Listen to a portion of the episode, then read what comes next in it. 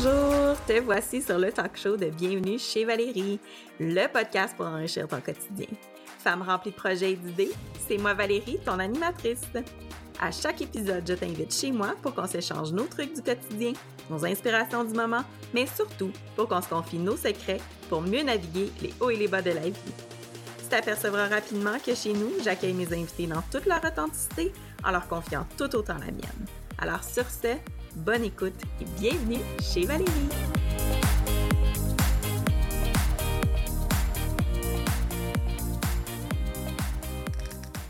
Bonjour tout le monde, bienvenue chez Valérie sur le talk show. Aujourd'hui, je m'assis avec la merveilleuse Andréane Blais que je vais vous euh, présenter.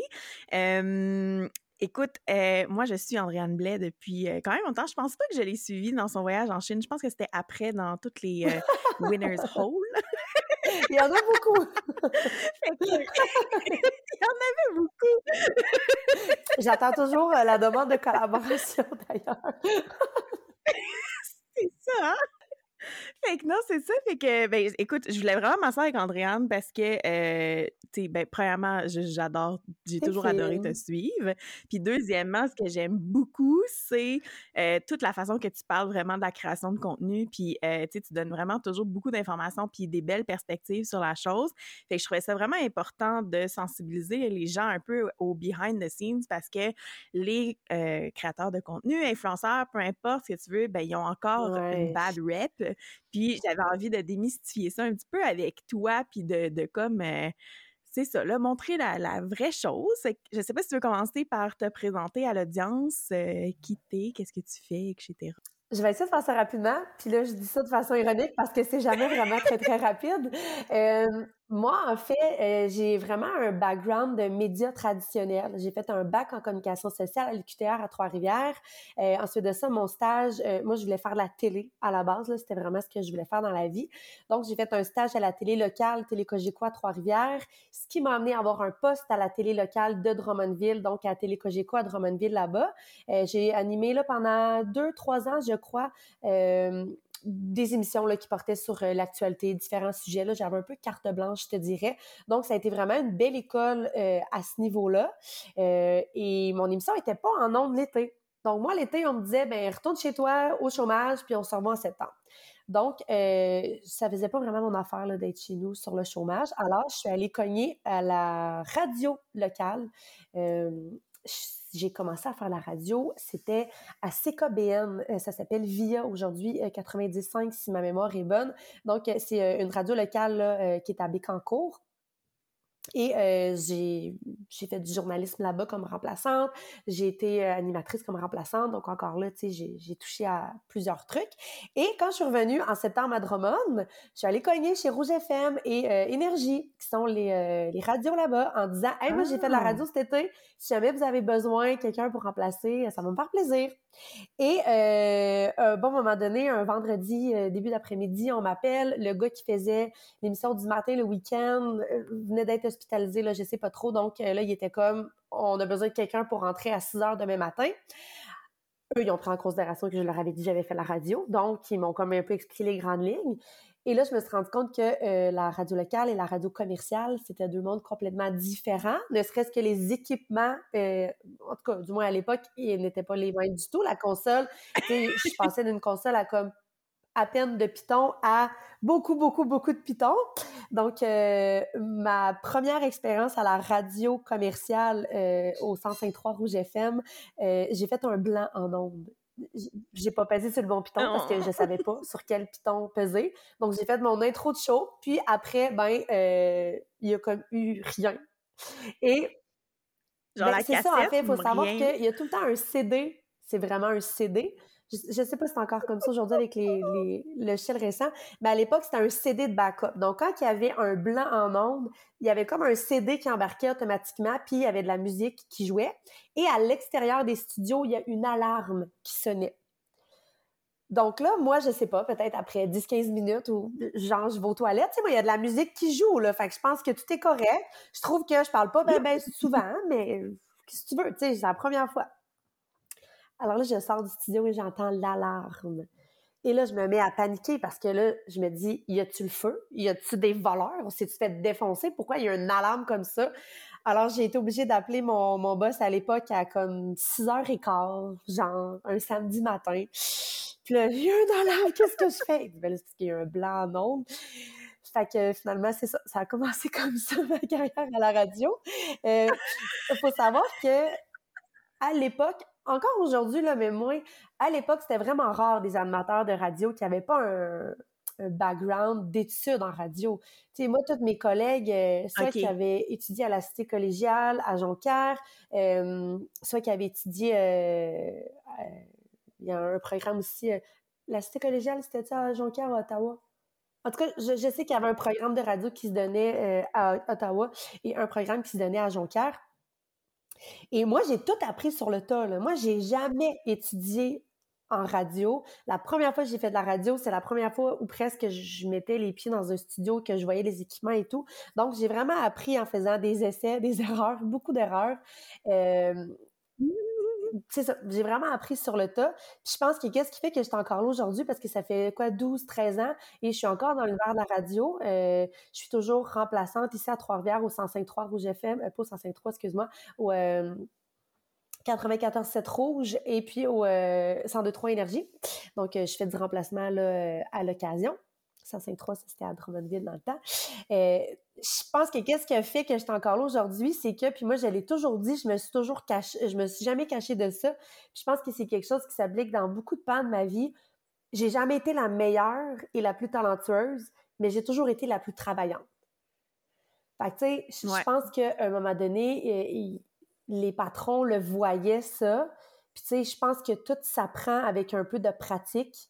Puis moi, j'avais vraiment une soif d'apprendre, puis je me pratiquais, puis tu sais, je mettais en application qu'est-ce qu'on qu'est-ce qu'on m'enseignait. Fait que je pense que c'est vraiment qui a fait en sorte que j'étais capable de faire ma place. Euh, parce que, bon, après ça, j'ai travaillé à Beaume, à Saint-Jean, à Saint-Hyacinthe. Euh, j'ai travaillé à Rythme FM à Trois-Rivières euh, avant d'avoir mon garçon. j'ai été animatrice à TVA aussi, une émission qui s'appelait La vie en Mauricie. Donc, je faisais du remplacement. J'ai fait du remplacement à TVA aussi comme Miss Météo ça m'a amené à avoir le poste comme Miss Météo à TVA Trois-Rivières. Euh, donc, euh, avant de tomber enceinte, d'avoir mon garçon en 2018, c'est ce que je faisais. Je faisais la météo à TVA Trois-Rivières, puis euh, je faisais aussi, je travaillais sur l'émission du matin à Rythme FM.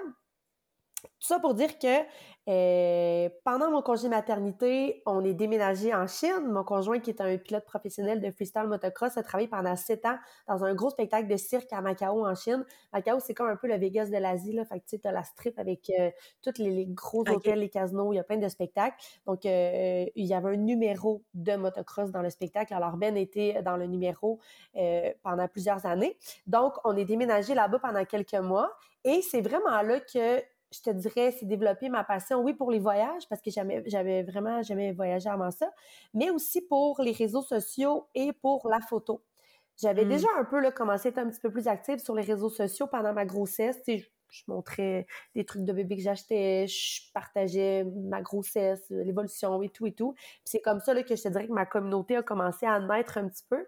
Euh, mais c'est vraiment euh, pendant que j'étais en Chine que ça a pris de l'ampleur c'était une façon pour moi, je te dirais, de passer le temps parce que j'étais pas mal tout le temps toute seule. Mon, mon chum travaillait comme de 10 à mmh. minuit, 10 le matin à minuit. Fait que c'était des grosses journées, j'étais seule avec mon bébé. et c'était une façon aussi de faire voyager mes amis, ma famille, euh, de leur partager un peu notre quotidien là-bas. Et je vous l'avais dit, c'était pas, c'était long mon affaire. et quand on est revenu, euh, c'était clair pour moi que je retournais pas à TVA ni à la radio parce que euh, j'étais vraiment passionnée, je donnais mon 100% et là, j'avais plus de 100% mm-hmm. à donner pour ça, vu que c'était mon enfant, ma famille maintenant qui était qui avait pris comme la place la plus importante dans ma vie. Et avec les horaires aussi, je te dirais que euh, je me voyais pas me lever à 4-5 heures le matin, jamais être avec mon bébé, mmh. laisser mon bébé tout le temps avec mon chum le matin et revenir à la maison vers 6, 6 30, 7, 7h30. Tu sais, ça faisait comme pas de sens là, dans, dans, ma tête. En plus de Ben aussi qui a un horaire atypique. Oui, c'est ça. Donc, j'ai pris la décision de ne pas y retourner. mais là, je devais faire quelque chose euh, de ma vie. Et entre-temps, ben là, c'est ça, quand on est revenu, moi, j'ai envoyé des, des communiqués, j'ai fait une espèce de petite tournée médiatique avec Ben, j'ai aidé Ben pour ses réseaux sociaux. Moi, mes réseaux sociaux prenaient un petit peu plus d'ampleur aussi. Donc, j'ai des amis qui ont commencé à me demander de s'occuper de leur page Facebook. Des amis d'amis m'ont mmh. demandé de m'occuper de, de, leur page Facebook, Instagram, de leurs réseaux sociaux. Et sans vraiment que je le veuille du jour au lendemain, j'avais comme une business. Moi, j'ai jamais voulu avoir de business. Tu sais, j'ai jamais, il n'y a pas de businessman, de businesswoman dans ma famille. C'est pas une fibre l'entrepreneuriat que j'ai. Tu m'aurais dit, a 10 ans, et toi, un jour, tu vas être à la tête d'une entreprise. J'aurais fait comme, non, pas tout, ça m'intéresse zéro, mais zéro, zéro, zéro. Mais du jour au lendemain, je me suis retrouvée à en avoir une. Donc, euh, tout de suite, je me suis incorporée. J'ai engagé un comptable. Je me suis trouvé un logo, un nom. Puis, euh, je fais ça, là, tu vois, depuis 2019 que j'ai mon agence de communication. Ah, Blé Communication, je fais de la gestion de réseaux sociaux, je fais un petit peu de relations de presse et de la, la création de contenu. Puis, ben, parallèlement à ça, euh, mon, compte Instagram, mes réseaux sociaux personnels se sont, euh, se sont développés. Donc, c'est ce qui fait euh, qu'aujourd'hui, ben, je gagne ma vie 100% avec l'entreprise que, j'ai bâtie, autant pour mes clients que pour moi personnellement. Mais, mais je, je, la trouve fascinante, ton histoire. Je suis comme... j'ai des milliards de questions. Attachez votre tic. Mais dans le fond, tu fait que t'as jamais vraiment été travailleur autonome, dans le sens, tu t'es incorporé pas mal tout de suite, fait qu'à travers les réseaux sociaux. Oui, oui, vraiment partant, parce que euh, il y a la pandémie qui est arrivée aussi pas longtemps après, euh, que là, la pandémie, mmh. Tout le monde, tout d'un coup, voulait être sur les réseaux sociaux, et ceux qui n'étaient pas sur les réseaux sociaux se sont rendus compte qu'ils devaient être en ligne. Donc, euh, la demande a vraiment explosé. Je pense que le métier de gestionnaire de réseaux sociaux a vraiment été mis sur la map aussi avec la pandémie, moi, quand j'ai commencé à faire ça, il n'y en avait pas beaucoup, là, un gestionnaire de réseaux sociaux. Là. Tu sais, je me souviens à l'époque expliquer à ma grand-mère ce que je faisais. C'était vraiment difficile. Là. Attends, mais là, je, je comprends pas trop. Là. Tu, tu, fais les, les, les, sites Internet des autres. Je suis comme, ouais, en gros, ça ressemble à ça. Euh, tu sais, aujourd'hui, il y en a, il y en a, il y en a de même, des gestionnaires de réseaux sociaux. Euh, à l'époque, il n'y en avait pas tant que ça. Donc, euh, ouais, tout de suite, je me suis... Euh, je, je suis allée all-in. Là. moi, c'est tout ou pas tout. Là. Fait que je regarde, si je peux me partir une entreprise, oui, il y a des étapes à respecter, là, mais je ne vais pas attendre d'être rendu là pour passer à la prochaine étape. moi, j'ai un background de patinage artistique. Mon père m'a toujours dit, sky is the limit. Là. si tu veux atteindre les étoiles, vise la lune. Ouais. Fait que, ouais, tout de suite, euh, j'ai. Ah oui, on y va. tu tu nous expliquer un petit peu la différence entre. Euh, fait que, il y a comme trois facettes des réseaux, un peu que moi, je qualifie, là, puis peut-être que je me trompe. Mais il y a justement, tu sais, être créateur de contenu, il y a gestionnaire des réseaux sociaux, mais il y a aussi de la création UGC, qu'on entend parler énormément en ce moment. Fait que, tu veux-tu nous faire un petit peu un survol de, de ces trois facettes-là, un peu? Moi, je vais vraiment vous donner ma vision à moi, ma définition à moi. Euh, étant donné c'est des trucs qui sont quand même relativement récents, je vous dirais, il n'y a pas vraiment de, description très, très tranchée. Vous pourriez parler à quelqu'un d'autre et euh, cette personne-là aurait une description, une vision différente. Donc, je vais vraiment vous partager la mienne. Euh, moi, je pense que euh, un ou une gestionnaire de réseaux sociaux, c'est vraiment quelqu'un qui va gérer des réseaux sociaux. Donc, encore là, ça peut être vaste. Il y en a qui vont créer le contenu, il y en a qui ne créeront pas le contenu. donc, ça dépend. Moi, c'est un service que j'offre en plus d'offrir euh, euh, la création de contenu. Mais c'est vraiment de répondre aux messages, de répondre aux commentaires, de rédiger euh, les publications, de, publier ou de programmer les, les, publications. Fait que, dans le fond, ce que je fais sur mes réseaux sociaux à moi, ben, je le fais avec les réseaux sociaux des autres, en gros. Puis est-ce que c'est ton style qui est appliqué dans les entreprises ou est-ce qu'il faut que tu te modules quand même aux ben, entreprises C'est sûr que euh, je vais m'adapter, au ton, à la couleur, euh, à la clientèle cible aussi de l'entreprise. Euh, fait que, c'est sûr que c'est ça, il y a comme une adaptation de, de, ma part, mais je pense que mmh les gens vont travailler avec moi aussi parce qu'ils aiment mon style, ils aiment ma couleur, en plus de, de, mes connaissances. Donc oui, c'est sûr que, tu sais, je mets un peu ma touche, à différents niveaux, dépendamment des clients. Sinon, le UGC, ça, c'est la nouvelle affaire. C'est User Generated Content. Ça, en fait, c'est des créateurs de contenu de l'ombre, j'ai envie de dire. C'est euh, des gens qui vont créer du contenu pour des entreprises, mm-hmm. mais qui vont pas le publier sur leur plateforme. Donc, c'est ils font un peu la même chose, j'ai envie de te dire, qu'un créateur de contenu, là, euh, influenceur comme on connaît, sans avoir la communauté qui vient avec. Donc, mettons qu'ils vont créer, euh, là j'ai ça, là, ils vont créer des, un reel, admettons, pour une compagnie de l'Epsil. Ben, ils vont créer le contenu, ils vont mm-hmm. l'envoyer à la compagnie et la compagnie ensuite va le partager, elle, sur ses réseaux sociaux. Fait que t'as pas besoin d'avoir 5 000, 10 000, 20 000, 50 000 abonnés pour être créateur de UGC. Tu peux avoir même pas d'Instagram, même pas. Tu sais, à la limite, tu peux pas avoir de réseaux sociaux et être capable de euh, créer du, euh, du UGC. Donc ça, euh, c'est une nouvelle affaire qui est de plus en plus populaire. Sinon, ben, il y a le volet mm-hmm. créateur de contenu influenceur, là, comme on en entend de plus en plus parler. Encore là, il y en a qui vont dire qu'un créateur de contenu d'influenceur, c'est différent. Il y en a qui vont dire que c'est la même chose. Ça dépend à qui tu parles. Euh, moi, j'ai longtemps pensé que c'était la même chose. Je te dirais, avec le temps, j'ai envie d'apporter une mm-hmm. certaine nuance dans le sens où je crois que tu peux être créateur de contenu sans être influenceur. C'est le cas de quelqu'un qui fait du UGC. Mm-hmm. Quelqu'un qui fait du UGC, c'est un créateur de contenu. Il n'est pas nécessairement influenceur. Euh, il y a des gens qui vont créer du contenu extraordinaire, de la plus grande qualité qui soit, et ils ont 2000 abonnés. Donc, tu sais, il influence, mais pas tant de monde que ça. Et d'un autre côté, euh, tu as des influenceurs qui vont pas créer leur contenu. Tu sais, il y en a des, influenceurs que mmh. toutes les photos qu'ils mettent, c'est toutes des photos qui ont été prises par une photographe puis qui veut que sur leur page, ils promotent le produit, dans le fond, comme ils participent à la campagne un peu. Tu sais, la campagne est déjà établie, puis eux, ils doivent la moduler, c'est ça que tu veux dire? Si moi, demain matin, c'est plus moi qui fais mes photos, c'est pas moi qui fais mes montages vidéo, j'engage des gens pour le faire. Mais je serai plus créatrice de contenu mmh. si c'est pas moi qui crée le contenu. Ouais, je comprends. Mmh. Je savais pas que le monde faisait ça quand même. Je pense que tu peux être influenceur sans créer du contenu. Je pense que mm-hmm. tu peux être créatrice de contenu sans être influenceur et je pense que tu peux être un mélange des deux. Sauf que reste que être créateur de contenu, je crois que c'est vraiment un titre qu'on peut associer à un métier. Être influenceur, mm-hmm. je ne crois pas que c'est quelque chose qu'on peut associer à un métier. Dans le sens où mm. je pense qu'être influenceur, c'est une caractéristique. Au même titre que Véronique Loutier, c'est une vedette. Oui, elle n'a pas choisi un jour, elle s'est pas levée puis elle n'a pas dit je vais être je vais être vedette, exactement. elle a fait quelque chose qui a fait en sorte que aujourd'hui on lui attribue le titre de vedette. Là, je suis pas en train de dire que les influenceurs c'est des vedettes, là, on se comprend, là, c'est un exemple que je vous donne. Non, non, oui, oui.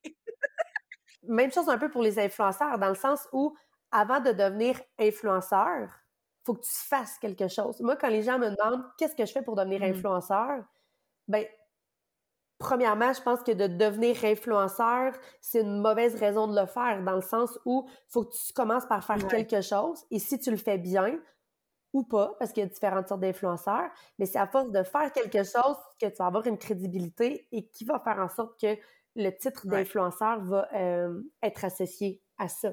moi, je pense. Ouais.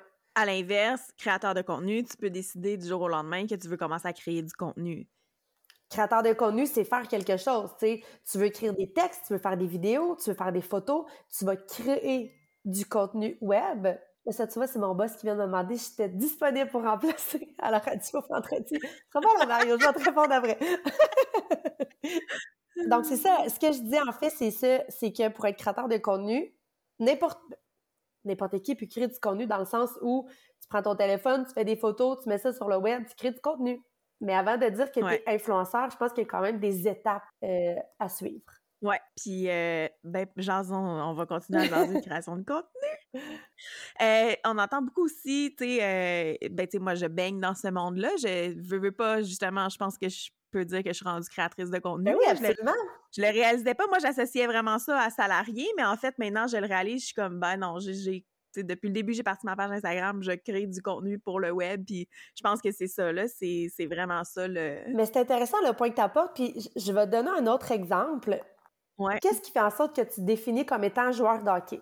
est-ce que tu dois absolument être dans la Ligue nationale pour être un joueur de hockey? Si tu joues dans Ruelle avec ta gang de chums une fois par semaine, est-ce que tu peux te considérer comme un joueur de hockey? Moi, je pense que oui. À partir du moment où tu mets des patins dans tes pieds, que tu as une rondelle et un bâton, puis que tu joues au hockey, tu es, un joueur de hockey. Ouais. Après ça, il y a différentes catégories, il y a différents niveaux, mais c'est un peu la même chose. N'importe qui qui va créer du contenu, t'es créateur de contenu. Maintenant, est-ce que tu gagnes ta vie avec ça? Est-ce que tu en fais un peu, beaucoup? Ça, ça dépend, Mais influenceur, on peut pas, on peut pas laisser, quoi qu'on pourrait dire, ah, j'ai influencé ma belle-mère, je suis influenceur, là, tu sais, mais je sais pas si on peut s'auto-déclarer influenceur non plus, tu sais. Je pense que ça, c'est quelque chose que les gens te définissent comme ça ben, Moi, je pense que oui, mais encore là, je, le répète, chaque personne peut avoir sa vision. Puis, s'il y en a qui s'auto-déclarent euh, influenceur, tu sais, c'est bien correct, là. Mais... Ouais, ouais. c'est ça. mais ça, ça revient à ce que je disais. Je pense vraiment que c'est une caractéristique qu'on associe à quelque chose qu'on a fait. Tu sais, souvent, on va dire, ah, les gens qui ont fait des téléréalités, c'est des influenceurs. Mais avant d'être influenceur, il a toujours bien fait une télé-réalité. Au même titre que des animateurs radio, c'est des influenceurs. Des sportifs, ça peut être des influenceurs. Des comédiens, des humoristes, ça peut être des influenceurs. Des influenceurs, il y en a plusieurs types.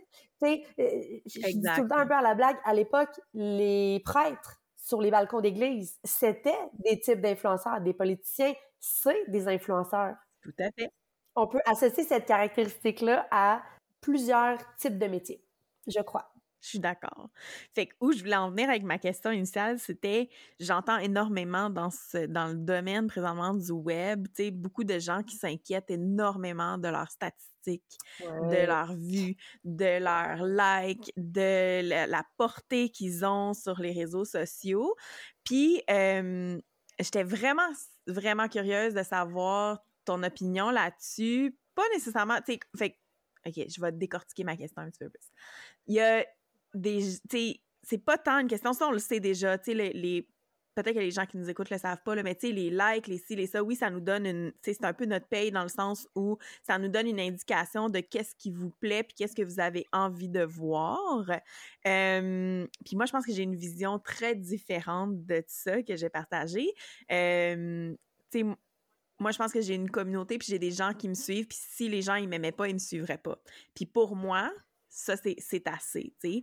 Mais où est-ce que je me questionne, c'est... Euh, est-ce que vous le sentez vraiment, tu sais, comme moi je dis, je je suis pas professionnellement créatrice je suis pas encore rémunérée pour ce que je fais, mais euh, est-ce que vous, vous sentez cette pression-là, les créateurs qui sont payés, que comme vous perdez des contrats, euh, vous vous faites dire par les compagnies, t'es pas assez big, t'as pas assez ci, t'as pas assez ça, ou c'est-tu plus une petite inquiétude qui erre dans l'arrière-tête de vous allez potentiellement peut-être perdre des choses ou etc. Fait que je te, je je te laisse la, la Il y a tellement de choses à dire là-dessus. Euh, je pense qu'on a beau se dire qu'il faut pas s'en faire avec ça, qu'il faut lâcher prise oui, c'est important parce que c'est une des seules façons de, de quantifier, si je peux dire, notre travail en termes de résultats, dans le sens où mmh si à l'école, tu travailles super fort,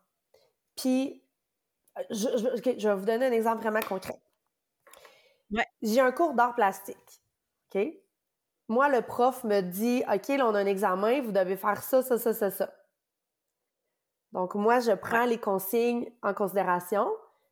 Euh, je, valide avec la prof pour être sûr que j'ai très bien compris les consignes, qu'on a la même compréhension de la consigne.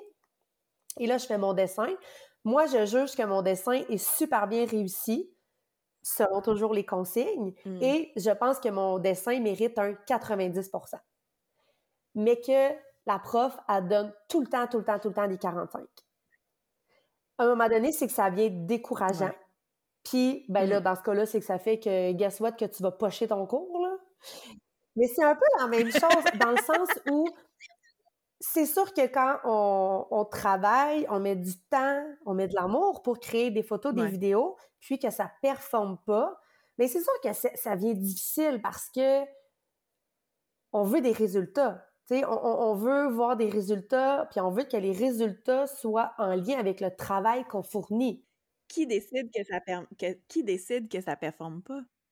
C'est pour ça que je dis que je sais qu'il faut lâcher prise parce que, bon, il y a toute la question d'algorithmes. Euh, les algorithmes, c'est des milliers d'éléments qui sont pris en considération. Euh, ça peut être aussi banal que de publier 30 minutes trop tard ou trop de bonheur, ça fait en sorte que ça va passer dans le beurre par les algorithmes. Euh, tu sais, la journée, il y, a plein d'affaires qui peuvent avoir un impact sur les algorithmes, mais tu peux publier un contenu, puis une journée va super bien fonctionner et publier exactement la même affaire, puis le lendemain, ça va faire pouet-pouet. Donc, c'est sûr qu'il y a une grosse partie qu'on contrôle pas, euh, mais oui, c'est fâchant, puis je pense qu'il y a comme deux volets. Là. Il y a le volet satisfaction dans le sens où c'est toujours le fun. Il n'y a pas personne qui va me faire à croire, peu importe le métier qu'il fait, qui n'aime pas ça, savoir que son travail est apprécié. Ah oui, ça, je suis 100% d'accord. je pense que peu importe ce que tu fais, euh, c'est le fun de savoir que notre travail est apprécié. Puis je suis pas en train de vous dire qu'on veut tout le temps avoir des petites tapes dans le dos puis se faire dire qu'on est bon, on est beau, on est belle. C'est vraiment pas ça. Mais c'est le fun de savoir que les efforts qu'on a mis ont servi à quelque chose. Mm-hmm. Ouais. Ça, c'est euh, une chose.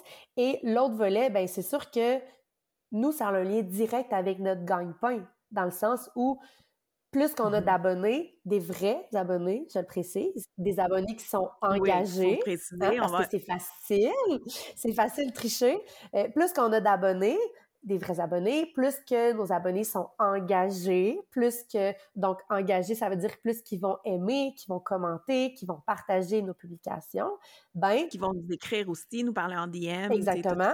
ben, ça fait en sorte qu'on peut demander plus cher parce que les entreprises vont voir que mm-hmm. ça sert à quelque chose. Si l'entreprise investit, je dis n'importe quoi, 2000 dollars pour une campagne avec des stories, un reel, et que là, au final, il reçoit des stories, puis euh, les statistiques, puis se rend compte que le contenu a atteint juste 200 personnes, ben probablement qu'il va trouver que son 2000 dollars n'a pas été bien investi et qu'il n'y aura pas de suite à ça.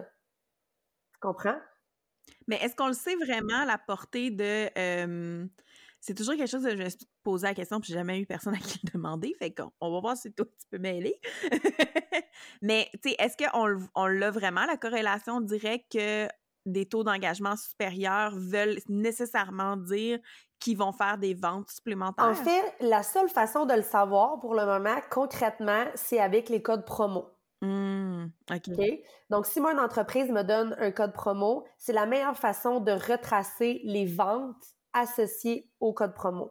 Et encore là, probablement que la personne va faire faire des ventes et des gens n'auront pas utilisé le code promo. Ou le code promo va avoir une durée limitée, mettons valide pour 48 heures et finalement euh, la personne va peut-être passer à l'acte, donc faire l'achat six mois plus tard mais ça va quand même être à cause qu'elle l'a vu initialement euh, dans le contenu de tel créateur ou de tel influenceur. Mais reste que euh, c'est une excellente façon, via les codes promo, de voir combien de fois concrètement est-ce que le code promo a été utilisé et combien est-ce que le code promo a généré en vente. Mais c'est pas toutes les entreprises qui travaillent avec les codes promo et c'est pas toutes les campagnes. Tu sais, moi, quand je travaille avec McDo, là, ben, j'aurais pas un, code promo pour joyeux festin. tu comprends? ça marche pas, c'est pas applicable à tout. Euh, mais sinon, euh, encore là, il y a 200 000 personnes qui peuvent avoir vu mon contenu. Mm-hmm. Et ça pourra avoir généré zéro. Comme qu'il y a 200 personnes qui peuvent voir mon contenu et ça peut générer 200 ventes. Fait que ça veut pas dire que tu as un gros taux d'engagement, que tu as beaucoup d'abonnés, mm-hmm. que tu vas avoir plus de visibilité et plus. En fait, c'est pas vrai. Je recommence. C'est sûr que c'est un gros taux d'engagement et un beaucoup d'abonnés, ça va augmenter la visibilité, mais ça va pas nécessairement augmenter les ventes. il y a d'autres choses. Puis, tu sais, après, c'est une question de stratégie aussi au niveau de l'entreprise, dans le sens où l'objectif de la campagne, est-ce que c'est générer des ventes ou c'est de générer de la visibilité, mm-hmm. de ultimement, vous allez me dire que, ben oui, toutes les entreprises veulent générer des ventes. Oui, c'est sûr qu'ultimement, c'est ça. Sauf qu'il y a des campagnes qui vont travailler sur la notoriété, il y a des campagnes qui vont travailler sur le branding. Fait que, tu sais, il y en a, là, que clairement, moi, je vais travailler avec elle parce qu'elle a 200 000 abonnés, puis même si elle me génère pas aucune vente, je m'en fous parce que ça va bien paraître pour notre notoriété et pour notre branding.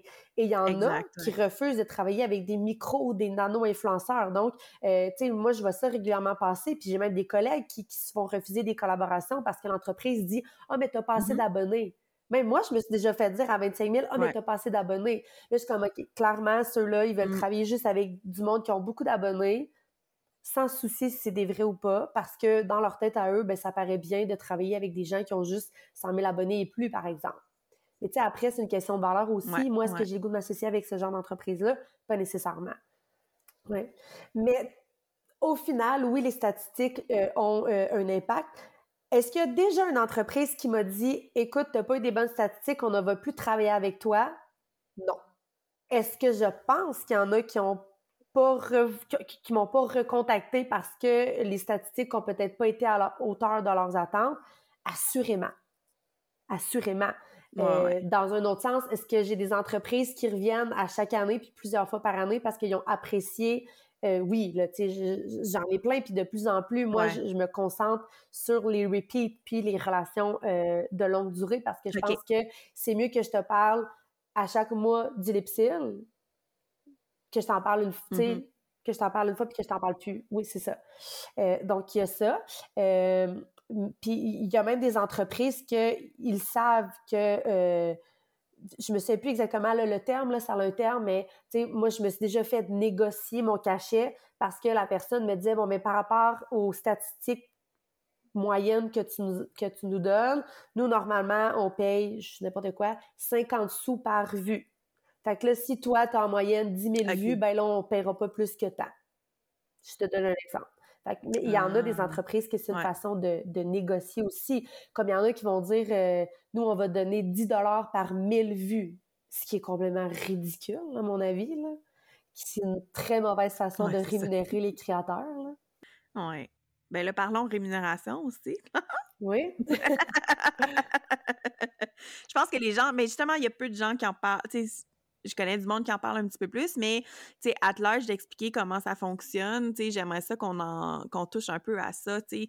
Il y a comme tu sais, il y a du gift, c'est quoi les trois? Il me semble il y a du gifting. Ben, en fait, là, c'est que euh, soit que c'est du gifting, euh, que ça, dans le fond, ou produit reçu ou offert, ça, c'est que l'entreprise t'a offert quelque chose. Euh, soit que tu peux être rémunéré, donc vraiment avoir de l'argent il y en a qui vont travailler par affiliation, mmh. donc les codes promo que je parlais tout à l'heure. Euh, des fois, ça peut venir avec euh, un code affilié, donc euh, je vais dire par exemple 10% des ventes générées par le code promo va être remis à, la créateur, à la créatrice ou au créateur. Puis sinon, ben, ça peut être des, des expériences, comme une nuitée à l'hôtel, comme un voyage, comme un repas au restaurant, par exemple. Puis ça peut être juste tout, tout se mélanger tout ensemble. un petit peu de tout.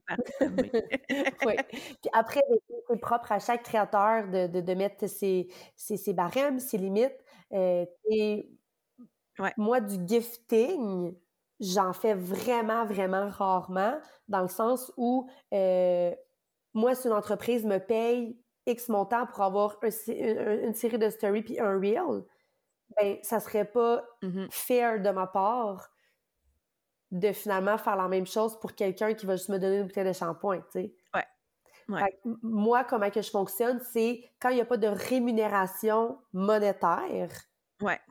ben il n'y a pas de contrat, il n'y a pas de brief, puis il n'y a pas de promesse en termes de contenu. Fait qu'après, ça se peut que je te fasse un reel, ça se peut que je t'en fasse huit si je t'ai inspiré, puis tu sais, mais après, tu sais, ça, va être libre à moi parce que faut pas oublier que ça reste que c'est euh, du placement publicitaire. Ouais, c'est ça. L'entreprise, là, quand elle achète des stories, un reel ou si un ça, elle achète un espace publicitaire sur mon Instagram. Mm-hmm. Donc, si moi, ben, ouais. c'est, je vais dire des chiffres au hasard, si pour moi un reel c'est 2000 dollars, ben, ça va être 2000 dollars pour tout le monde en quelque part par question de respect et d'équité. Parce que là, si on se rend compte que, oups, à charger moins à l'autre, là, on va commencer à se faire négocier puis ça finira plus. Est-ce que je, suis en train de, dire que je négocie pas? Mais non, évidemment que non. Euh, je, négocie, mon agent va négocier, là. Euh, mais c'est ça. Puis, tu sais, je disais que c'est très rare que. Je vais donner un exemple. La collaboration que j'ai publiée hier avec Stoke, Baby Zen. Ils m'ont offert euh, une valise et ils m'ont offert une poussette. Ouais. Donc ça, euh, ça vaut à peu près le 1000 dollars, je te dirais. Donc ça, j'ai pas été payé, j'ai pas eu de l'argent pour ça. Eux, ils ont quand même eu un contrat, il y a quand même eu un brief, puis ils m'ont quand même demandé une quantité X de, de, concepts. Mais tu sais, c'était quand même une très grande valeur qu'est-ce qu'ils m'ont donné. Euh, puis moi, je suis une fan de ces produits-là. Donc, tu sais, j'ai accepté parce que ça me tentait de le faire. Je trouvais que c'était une belle collab. Euh, tu sais, je voulais le faire. Sauf que, ça, on peut en reparler. Moi, tout ça, ce qu'ils m'ont donné, il va falloir que je le déclare aux impôts. Fait ultimement, c'est comme si c'est comme si j'ai payé pour travailler. Parce que, tu sais, je veux dire, moi, c'est de l'extra, là. Tu sais, je, suis super contente de l'avoir. Je suis super, super, super contente de l'avoir. Sauf que moi, il va falloir que, tu sais, comme en le déclarant aux impôts, je vais payer de l'impôt sur ce 1000 dollars de, de produits-là. Fait que c'est sûr que c'est pas avantageux dans le sens où si j'avais eu acheté la poussette, tu sais, moi je vais être super transparente. J'en ai déjà acheté, si j'en ai déjà deux des poussettes comme ça. Bon, il y en a une qui a, de l'âge, elle commence à être maganée, mais tu sais, celle-là, je vais l'offrir à quelqu'un. tu sais, je vais en faire un cadeau à quelqu'un euh, autour de moi, tu sais. Mais reste que il y a toute cette portion-là aussi là, de, de, de, gifting, de, qu'est-ce que tu déclares, qu'est-ce que tu déclares pas. Puis, tu sais, il y a une grosse zone grise, puis il y a un peu de flou aussi, parce que c'est quand même relativement nouveau, tout ça. Euh, mais c'est mm-hmm. encadré par des lois. il y a plus en plus de lois qui encadrent, heureusement, je dirais, euh, le marketing d'influence. Parce que je pense que les gens, tu sais, justement, ils, ils assument beaucoup trop que la vie des créateurs de contenu est donc facile parce qu'ils reçoivent les choses gratuitement, mais rien n'est gratuit. C'est gratuit si tu le déclares pas, mais tu es tenu de le déclarer. Puis, fait que, on va prendre un exemple, tu reçois un produit de 1000 dollars, il y a de l'impôt à payer là-dessus, là, je suis pas fiscaliste, je suis pas comptable, mais de souvenir, c'est genre un 30 à 40% d'impôt. Fait que finalement, le produit que tu me donnes, il vient me coûter quelque chose. Il m'a coûté un 300 Fait que c'est plus, j'ai reçu l'item à rabais, si tu veux. Tu sais, moi, j'aime mieux, je pense que ça les gens comprendraient mieux si c'est comme ça que c'était dicté. C'est que fait qu'il faut quand même faire attention que ça prend du cash aussi là, pour générer ce, euh, moi, c'est ça qui me tu sais, je vais parler, ça me dérange pas d'être transparente aussi, mais moi, c'est ça qui m'a un peu euh, fait hésiter. Euh, j'avais été approchée un petit peu plus avant, l'année passée, etc., pour certaines compagnies que j'avais refusées parce que écoute, on était dans marde financièrement, on, les taux d'intérêt montaient, etc. Moi, je suis maman à la maison, je gagne pas de revenus, puis on était serré à la gorge, pas capable de rien faire. Puis là, tu me proposes un, produit gratuit que j'utilise pas nécessairement, que j'ai pas nécessairement besoin pour que finalement il me coûte quelque chose, mais comment je vais aller chercher l'argent pour payer mon impôt si personne me donne un salaire? En fait, là, il faut faire la nuance. Puis euh, c'est Pierre-Yves McSween qui a participé à un podcast. Là, je me sais, puis j'ai vu passer ça sur TikTok l'autre fois, puis c'était super pertinent. Puis là, je, je veux pas dire n'importe quoi, mais de ce que je me suis souvenu en fait, euh, parce que comme je te disais, il y a une zone grise. Si moi, euh, je reçois un colis surprise, d'un Lipsil à 10 pièces comme mmh je, fais quoi avec ça, tu sais? En fait, là, euh, ce que Pierre-Yves McSween, puis encore là, je le répète, là, de ce que je me suis souvenu, qu'est-ce qu'il disait, c'est si c'est quelque chose qui t'a été donné dans le cadre d'un contrat, si moi, on me dit, OK, je vais donner 1000 mmh dollars pour faire une série de stories pour promouvoir le produit, c'est écrit dans le contrat, on va t'envoyer, tu sais, comme le produit, ta il faut que tu le déclares parce que le produit que tu reçois te permet de faire un gain monétaire. Tu comprends? Il, y a un contrat.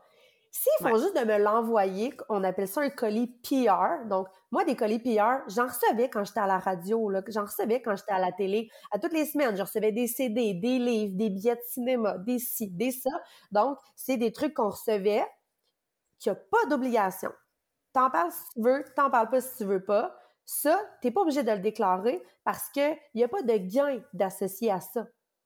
dans le fond, c'est que n'importe qui, je te l'envoie, puis t'en, en fais ce que t'en veux. Puis tu sais, je vais pousser ça à l'extrême, là. C'est un peu comme les dégustations du Costco, admettons. Ouais. Tu sais, je veux dire, on donne une, bouteille de shampoing. Si on donnait une bouteille de shampoing au Costco, il faudrait pas que tout le monde commence à déclarer la bouteille de shampoing. Je veux dire, puis c'est correct parce que des colis surprises. Écoute, on en reçoit à la tonne, là. à partir du moment, du moment que l'agence, des fois, a ton adresse, ça se peut qu'elle t'envoie des trucs puis que tu n'es même pas au courant que tu vas le recevoir. Ouais. Mais, euh, je le répète, c'est vraiment quand la chose que tu reçois est dans un contrat et te permet ultimement de faire. Tu sais, je donnais l'exemple de ma poussette. Ils m'ont pas rémunéré mais j'ai quand même un contrat avec eux, puis c'est écrit dans le contrat qu'ils m'ont donné ça, ça, ça, avec la valeur de ce qu'ils m'ont euh, donné. Donc, tu sais, là, le temps des impôts s'en vient. Moi, ce que je vais faire, c'est que je vais passer à travers tous les contrats que j'ai dans l'année, puis je vais tout regarder. Bon, OK, tel contrat, ils m'ont donné tant, ils m'ont donné ça, ça vaut telle valeur. Tel contrat, ils m'ont donné ça, ça vaut telle valeur. Ouais. Ouais. Fait que, tu sais, c'est ça. puis je pense que c'est ça la nuance qu'il faut sensibiliser, c'est que, tu sais, c'est ça, le gifting qu'on parlait, en, le gifting en échange de créer du contenu, il y a une charge associée à ça, puis un, un, il y a un coût pour le créateur, là, tu sais, c'est pas... Euh, c'est ça. puis il y a des comptables qui nous écoutent, venez nous parler. puis tu sais, il y, en a, là, souvent... Il y en a souvent qui vont penser, à, vous avez tout gratuit ou à partir du moment où tu parles de quelque chose, qui pensent que, tu sais, comme là, là c'est pas, pas, un placement de produit, là, le Lipsil, je fais juste de taponner avec, là, mais je ferais ça en story, puis c'est sûr qu'il y a des gens qui me disent ah, c'est ça, placement de produit, t'étais payé pour nous en parler. On dirait qu'à partir du moment où tu parles de quelque chose, les gens, il y en a, en tout cas, qui vont prendre pour acquis que t'es payé pour en parler. Il, y a une loi canadienne qui oblige à dévoiler toute relation d'affaires. Donc, si tu mmh parles d'un produit que tu as reçu, si tu parles d'un produit qui a été rémunéré pour en parler, et ça va même jusqu'à euh, inclure les liens familiaux. Donc, si je parle d'un produit ou d'une entreprise qui appartient à quelqu'un dans ma famille, tu es obligé de mentionner clairement la relation d'affaires. Puis malheureusement, il y en a encore aujourd'hui qui le font pas, puis je trouve ça très dommage parce que ça prend trois secondes et quart de le mentionner. Instagram donne des outils, il y a une option pour que tu le dises collaboration commerciale, mais euh, il y en a encore qui pensent que on a tout, tout on a tout gratuit, là. Mais c'est, pas le cas. c'est pas le cas. on, en a. on, en a, là. Je, le cacherai pas. Ça fait partie des privilèges de, notre, de, de, ce travail-là. Oui. Tous les travails ont des privilèges. Et moi, c'est déjà arrivé quelqu'un parce que moi, tout sur ce plein d'affaires. comme, oui, c'est vrai. Ça fait partie des privilèges que j'ai dans le cadre de mon travail. Mais moi, j'ai pas de fonds de pension, j'ai pas d'assurance, j'ai pas de ci, j'ai pas de ça. Fait que, moi, demain matin, si tu m'offres la chance d'échanger tout ce que je reçois contre un fonds de pension, des assurances collectives, des assurances dentaires, lunettes, ci, ça, ça, prends-la mes bouteilles de shampoing, là. Comme je vais le prendre, ton fonds de pension. Tu sais? Mais c'est encore là, les gens ne pensent pas à ça. Non. Ça coûte cher, les dentistes, dans l'année, là. Ben oui, vraiment, vraiment. tu veux-tu nous expliquer un petit peu les derrière de la création de contenu? Tu sais, mettons, tu as un contrat de A à Z. Mettons, de nous donner un cas complexe versus un cas très simple. Oui. Euh, ben, en fait, c'est sensiblement toujours les mêmes étapes qui reviennent, je te dirais. Mmh je vais vraiment y aller là, dans l'extrême, mais comme je te dis, c'est pas si extrême que ça parce que c'est pas mal tout le temps les mêmes, euh, les mêmes étapes. Puis euh, ceux qui pensent que tout ça c'est facile, ben vont, peut-être changer d'opinion. Puis tu sais, je veux dire, on s'entend là, on fait pas des opérations à cœur ouvert là. Mais bon, après, on commencera pas à juger la difficulté euh, d'un métier par rapport à un autre. Je pense que ça, c'est relatif à chaque personne aussi mais en tout cas, on ne s'embarquera pas là-dedans. Là. Euh, j'ai pas la prétention de sauver des vies. Si je peux apporter un peu de bonheur dans la vie des gens, comme je le fais quand je suis à la radio, ben ça, c'est bien, tant mieux. Euh, donc, euh, comment ça fonctionne en fait? C'est que souvent, c'est les entreprises et les agences avec qui les entreprises font affaire qui vont nous approcher pour nous faire une proposition.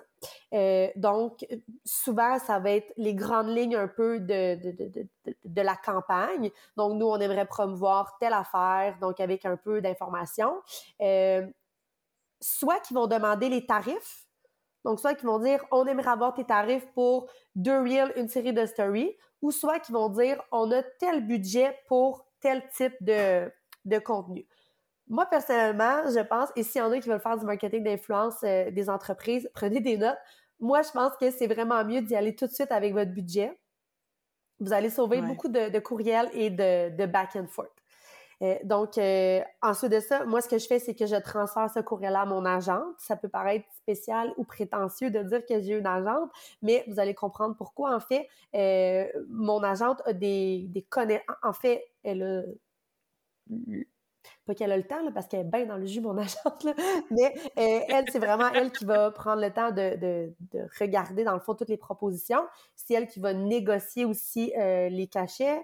Euh, dans la négociation, là, il y a plein d'affaires qui vont rentrer en ligne de compte. Évidemment, il y a le contenu qui va avoir, les, les, exclusivités aussi. Est-ce qu'il y a d'exclusivité? Oui. Combien mm-hmm. de temps? tous les droits aussi. Est-ce que tu as le droit d'utiliser mon contenu? Oui. Sur quelle plateforme? Pendant combien de temps? donc, ça, c'est quand même des clauses qui sont légales, euh, qui peuvent être très complexes par moment, euh, surtout quand tu travailles avec des grosses compagnies.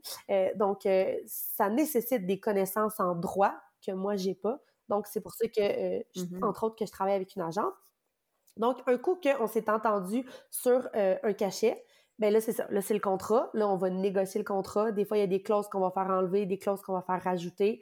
Euh, donc, il peut y avoir plusieurs échanges de courriels euh, par rapport à ça. Ensuite de ça, euh, quand le contrat est signé, ils vont remettre un brief. Donc, un brief, c'est un document, et c'est un peu les guidelines de ce qu'ils veulent. Donc, qu'est-ce qu'on mm-hmm. veut, les dates, les choses à faire, les choses à ne pas faire, les choses à dire, les choses à ne pas dire. Là-dedans, ça peut être aussi poussé que on veut que tu portes des vêtements de telle couleur, on ne veut pas que tu portes des vêtements de telle, telle, telle couleur. Euh, donc, c'est vraiment comme... Mmh. Euh, c'est ça, c'est toutes les grandes lignes de ce qu'on doit faire et ce qu'on ne doit pas faire.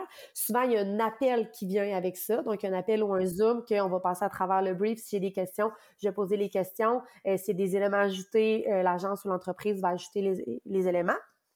Ensuite de ça, il y a le script.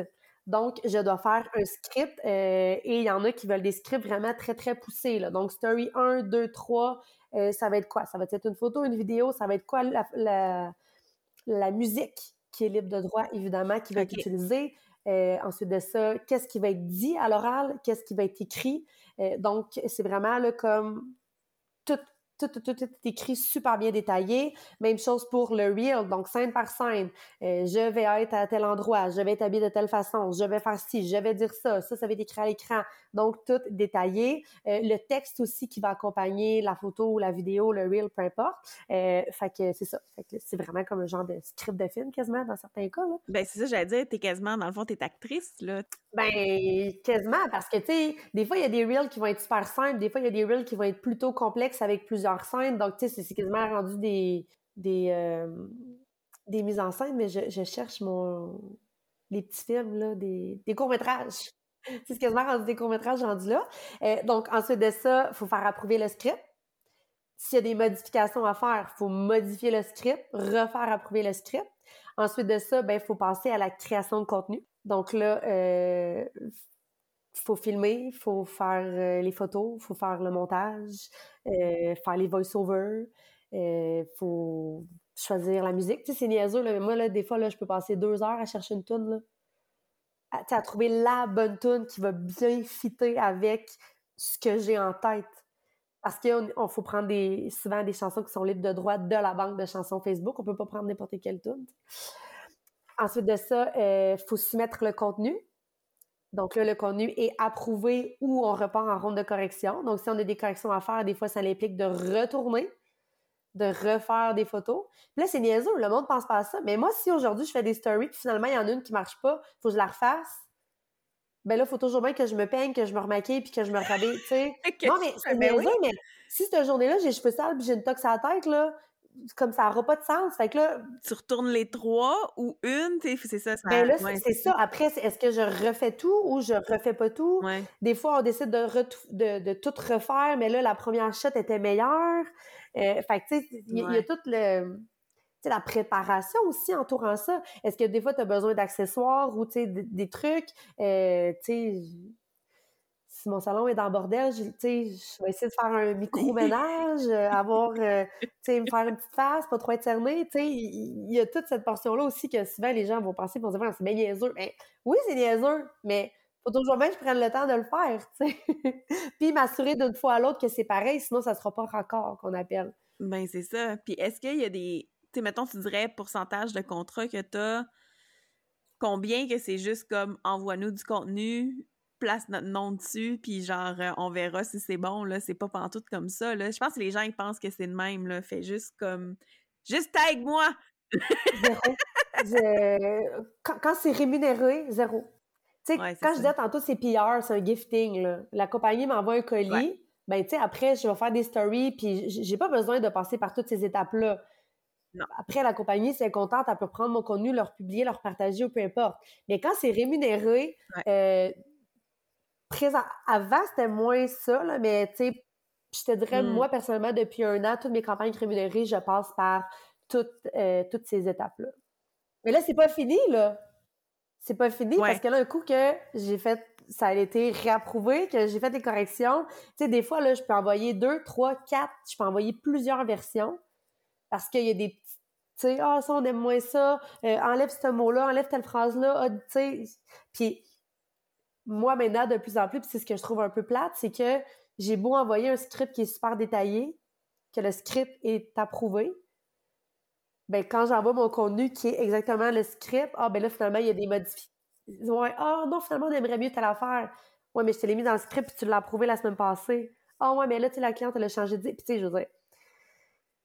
Ouais, C'est correct. Mais en, même temps, oui, oui, puis non, mais tu sais, c'est juste que c'est une charge de travail comme additionnel. C'est ça. Moi, moi, le, moi, le script est approuvé, j'ai fait ce qu'il y avait dans le script. Là, si finalement il y a des changements, qu'il faut que je retourne, ben moi, j'avais peut-être pas prévu de, de, journée dans ma semaine pour retourner. Parce que moi, dans ma tête, ça allait été, ça allait été correct, vous l'avez approuvé, tu sais. En tout cas, là, après, c'est nous qu'il faut qu'il gère nos trucs. Ensuite de ça, il y a la mise en ligne. Donc là, il faut la publier, il mm-hmm. euh, faut faire la gestion des commentaires, répondre aux commentaires, euh, gérer un peu le contenu. Euh, ensuite de ça, il faut envoyer les statistiques. Et là, de plus en plus, ils vont demander des statistiques après 24 heures, après une semaine, après deux semaines. Donc là, moi, c'est comme trois rapports de statistiques que j'ai à faire. Puis tu sais, je veux dire, euh, il y en a probablement qui font juste un, screenshot puis qui l'envoient. Tu sais, moi, je prends le temps de faire un beau document à Canva, puis si j'ai des commentaires par rapport à ça, je vais les inclure. Je vais mettre des commentaires à moi aussi. Et ensuite de ça, il faut faire la facturation. Et après, il faut faire le suivi de la facturation parce qu'il y en a que ça va être payable en 30 jours, payable en 45 jours, payable en 60 jours. Oups, ça fait quatre mois que j'ai pas eu ma paye. Fait que, tu sais, il faut quand même être très, très organisé pour s'assurer que tout le monde nous paye dans les délais. Là. Fait que, tu sais, tout ça, en tout et partout, ça peut prendre quelques semaines. Il y a certains contrats, des fois, ça peut être échelonné sur plusieurs mois aussi, là. Ouais. Fait que c'est pas juste, je prends mon Kodak, puis... Euh, ouais, c'est ça. Tu trouves-tu que tu réussis à te donner genre un taux horaire? Pas tout, parce que tu sais jamais d'un contrat à l'autre, ça va être, tu sais, 20 heures, 5 heures, 3 heures, 2 heures, 1 heure, tu? Ah, oui, en fait, ça, dépend vraiment. Puis, tu sais, après, c'est que chaque personne va donner le temps que ça, va donner le temps que ça va lui prendre. Si, mettons, nous deux, on est engagés pour faire un gâteau de mariage, ça se peut que toi, ça te prenne deux heures faire le gâteau de mariage, puis moi, ça me prenne deux semaines parce que là, je commence à faire plein de petites fioritures en cramage ou je sais pas quoi. Fait après, ça, c'est libre à chaque créateur. Euh, tu sais, probablement qu'il y a des créateurs qui sont ultra minutieux, qu'eux autres vont passer beaucoup, beaucoup, beaucoup d'heures à tout corriger les moindres défauts, puis à prendre 50 000 photos tant longtemps que la petite couette n'est pas de travers. Euh, moi, je pense qu'il faut trouver quand même un bon équilibre, là.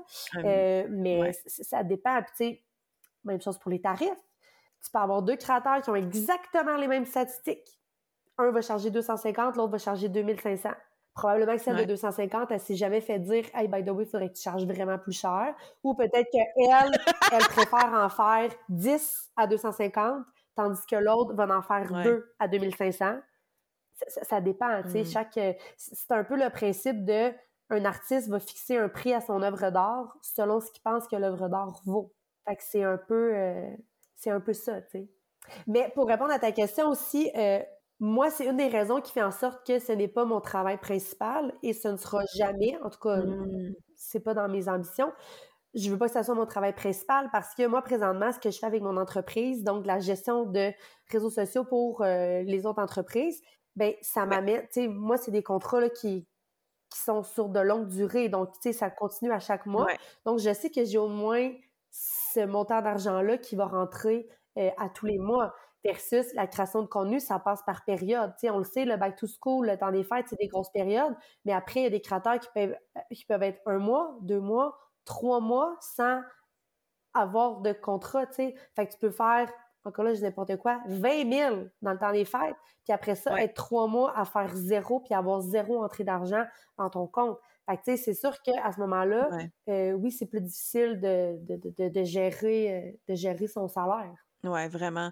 Puis, tu sais, comme ah, tu as parlé de l'agence tantôt, tu sais, agente versus pas agente. Tu sais, c'est quoi les avantages? Tu pas toujours eu une, une, agente, dans le fond, de ce que j'ai compris. Euh, non, moi, ça fait trois, trois, quatre ans peut-être que je travaille avec une agente. Puis, à quel moment tu as décidé de, de travailler avec une agente? Est-ce que c'était pour avoir une meilleure euh, prospection de clients ou est-ce que c'était pour gérer juste le côté légal, comme tu as dit, ou c'est quoi les autres avantages que tu as trouvé de, de Principalement, je te dirais que c'est pour euh, le côté légal et la négociation. C'est toujours plus facile de, de vendre la salade de quelqu'un d'autre que de vendre sa salade soi-même, je trouve. Mmh mmh euh, donc, tu sais, puis moi, mon agente est... Mon agente est vraiment meilleure que moi pour me vendre. Fait que c'est sûr que euh, ça, c'est, euh, c'est un élément. Euh, régler les petits problèmes aussi, des fois. tu sais, des fois, s'il y a des affaires qui font pas de sens, ça passe mieux si c'est mon agent qui communique avec eux puis fait comme, hey, tu sais, ça, telle affaire, ça, comme ça fait pas de sens, versus si c'est moi. Ouais, c'est ça, si c'est moi. mais moi, ça a vraiment été une bonne chose pour moi de, travailler avec euh, une agente. Sais, je pense que ça l'a. Je veux pas dire que ça donne un sérieux de plus parce que moi, j'en connais des, créatrices qui n'ont pas d'agente, puis tu sais, je veux dire, sont aussi sérieuses que moi dans ce qu'ils font. Euh, ouais moi, personnellement, je vois que des avantages euh, pour moi. Puis après, j'en ai des amis qui ont travaillé avec des agents, puis ils ont vraiment pas aimé leur expérience. Puis finalement, ils ont décidé de, se gérer tout seul, puis c'est bien correct aussi. Là, je pense que ça dépend un peu de, de, de chaque personne. Ben merci. Je pense que ça fait le tour de mes questions. Ont prêt tellement d'en parler encore longtemps. je suis comme, là, pour le moment, je suis comme, je suis sûre que je vais nous réécouter en montage. Je vais être comme, oh, j'aurais voulu faire dans ça. Puis, oh! On s'en prendra. oui, c'est ça. Non, mais je pense que, tu sais, ça peut être un très beau métier. tu sais, moi, le côté qui m'inspire beaucoup, c'est que ça, ça me permet de créer ma, de passer ma créativité, mais aussi de garder une flexibilité. Tu sais, moi, je suis maman à la maison, fait que, tu sais, j'aspire à garder cette flexibilité-là, que je peux prendre mes enfants l'été, je peux les prendre les journées pédagogiques, euh, tu sais. puis un peu ce que tu disais tantôt, tu sais, que tu t'es pas levé un matin te disant que tu voulais être entrepreneur, tu sais, puis moi non plus, là, puis j'ai toujours fui ça comme la peste. Moi, j'ai toujours voulu la petite job safe, que je savais combien d'argent rentrait, puis que c'était correct, puis que j'étais capable de payer toutes les choses que j'avais anticipées, tu sais. puis là, bon, ben, je suis quand même privilégiée, là. J'ai un conjoint qui travaille avec une bonne job très stable avec des avantages sociaux et fonds de pension. Fait que, là, je, découvre un peu le côté que moi, je peux laisser aller un petit peu plus ma créativité puis me découvrir. Puis, je pensais jamais, mais là, tu sais, cette année, justement, tu sais, je pense faire vraiment j'aimerais ça approcher plus de compagnies, faire plus de création de contenu, euh, puis voir où ce que ça mène, tu sais, puis, puis j'ai hâte de voir, tu sais, fait que ça, j'aime ça d'avoir pu en discuter avec toi parce que tu m'aides vraiment à, à, placer ma tête un peu autour de tout ça, puis comprendre la game. Mais si tu as des questions, ça va me faire euh, ça va me faire vraiment plaisir, tu sais. Puis je, le répète, mais c'est comme dans n'importe quel métier, il y en a qui le font bien, il y en a qui le font moins bien. Mmh euh, si je peux terminer là-dessus, euh, moi je trouve mmh ça plate quand je vois des gens parler de façon négative des influenceurs parce que mmh j'ai l'impression qu'on met beaucoup on the spot les frasques ou les côtés peut-être un petit peu plus sombres et négatifs euh, des influenceurs et du marketing d'influence, alors que la grande majorité, la très grande majorité même, le font très, très, très, très bien. Euh, il y, a plein de créateurs, il y a plein d'influenceurs qui sont hyper intelligents, hyper pertinents, qui font du contenu d'une mmh extrêmement grande qualité. Je pense qu'il faut juste trouver la personne qui euh, qu'on va aimer là-dedans, tu sais. Puis moi, je le sais que c'est pas tout le monde qui m'aime. J'ai pas comme but que tout le monde m'aime. Il y a personne qui aime tout le monde. il y a aucune personne qui fait euh, l'unanimité dans la vie. Mais je pense que avant de, critiquer et de mettre tous les influenceurs dans le même bateau, ben c'est important peut-être de voir qui qui va correspondre à nous, puis qu'on va trouver intéressant parce qu'il y en a. Il y en a dans tous les domaines. Il y en a dans absolument tous les domaines. Mais il faut juste trouver un domaine qui, va nous intéresser. il y en a beaucoup qui vont rire des, des Mais c'est sûr que si toi, la maternité, c'est pas quelque chose qui t'intéresse ou t'as pas d'enfant ou whatever, ben probablement que ça t'intéressera pas ce que je vais faire. Au même titre que moi, des jeux vidéo, j'en ai rien à cirer. Fait que l'influenceur qui parle de jeux vidéo, je m'en fous. Mais je vais pas le critiquer et le dénigrer. C'est juste parce que je, je, peux pas apprécier ce qu'il fait parce que ça m'intéresse pas. Puis c'est correct le consommateur a une grande responsabilité envers qu'est-ce que tu choisis de consommer. Puis si toi, tu penses que tous les créateurs, c'est de la boboche, qu'est-ce que tu fais à scroller ces réseaux sociaux, là? Retourne chez vous, là! Ferme ton téléphone! écoute la télé à la place, écoute la radio, écoute des podcasts! mais il y en a qui aiment suivre les créateurs pour mieux les détester, mais ça, c'est... Euh, euh, autre chose. ouais! mais moi, c'est ça que je comprendrai jamais, là, le, tellement le le hate, là, j'espère jamais être rendu là un jour, là, euh, mais le hate, je suis comme, tu le vois pas, là, que, tu ta mère, ta soeur, genre ton, ton père ou genre je sais pas qui, ton employeur, ton collègue de travail peut voir ce que tu écrit de, de cette grande méchanceté-là, puis t'as pas honte de, la façon que tu te comportes. Moi, ça me... En bon québécois, ça me fait le cul. Ça m'est arrivé euh, récemment, il y en a un monsieur, euh, c'était une collaboration que j'avais faite, puis l'entreprise a, payé du boosting. OK, ouais. Donc, a payé pour comme transformer euh, mon reel en, publicité. Donc, à ce moment-là, c'est que c'est pas juste ma communauté qui le voit, c'est d'autres mondes qui le voient. Et c'est un monsieur d'un certain âge qui est clairement pas dans mon public cible. Écoute, je, je vais me garder une gêne et je vais pas vous dire ce qu'il m'a dit, mais c'était très violent, c'était très vulgaire. Oh my God. Et je suis allée voir le profil de ce monsieur-là, tu sais, puis comme je voyais ses petits-enfants, je voyais sa femme, je voyais sa fille, je voyais à quel endroit il travaillait. Puis je faisais juste de me dire, mais pauvre tous ces gens-là, d'avoir cette personne-là dans son entourage. Tu sais, comme c'était dégueulasse, ce que le monsieur a dit, là. Puis, je dis, c'était pour une pub pour une épicerie, là.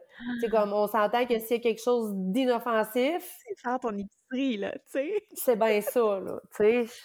Fait que, moi, c'était...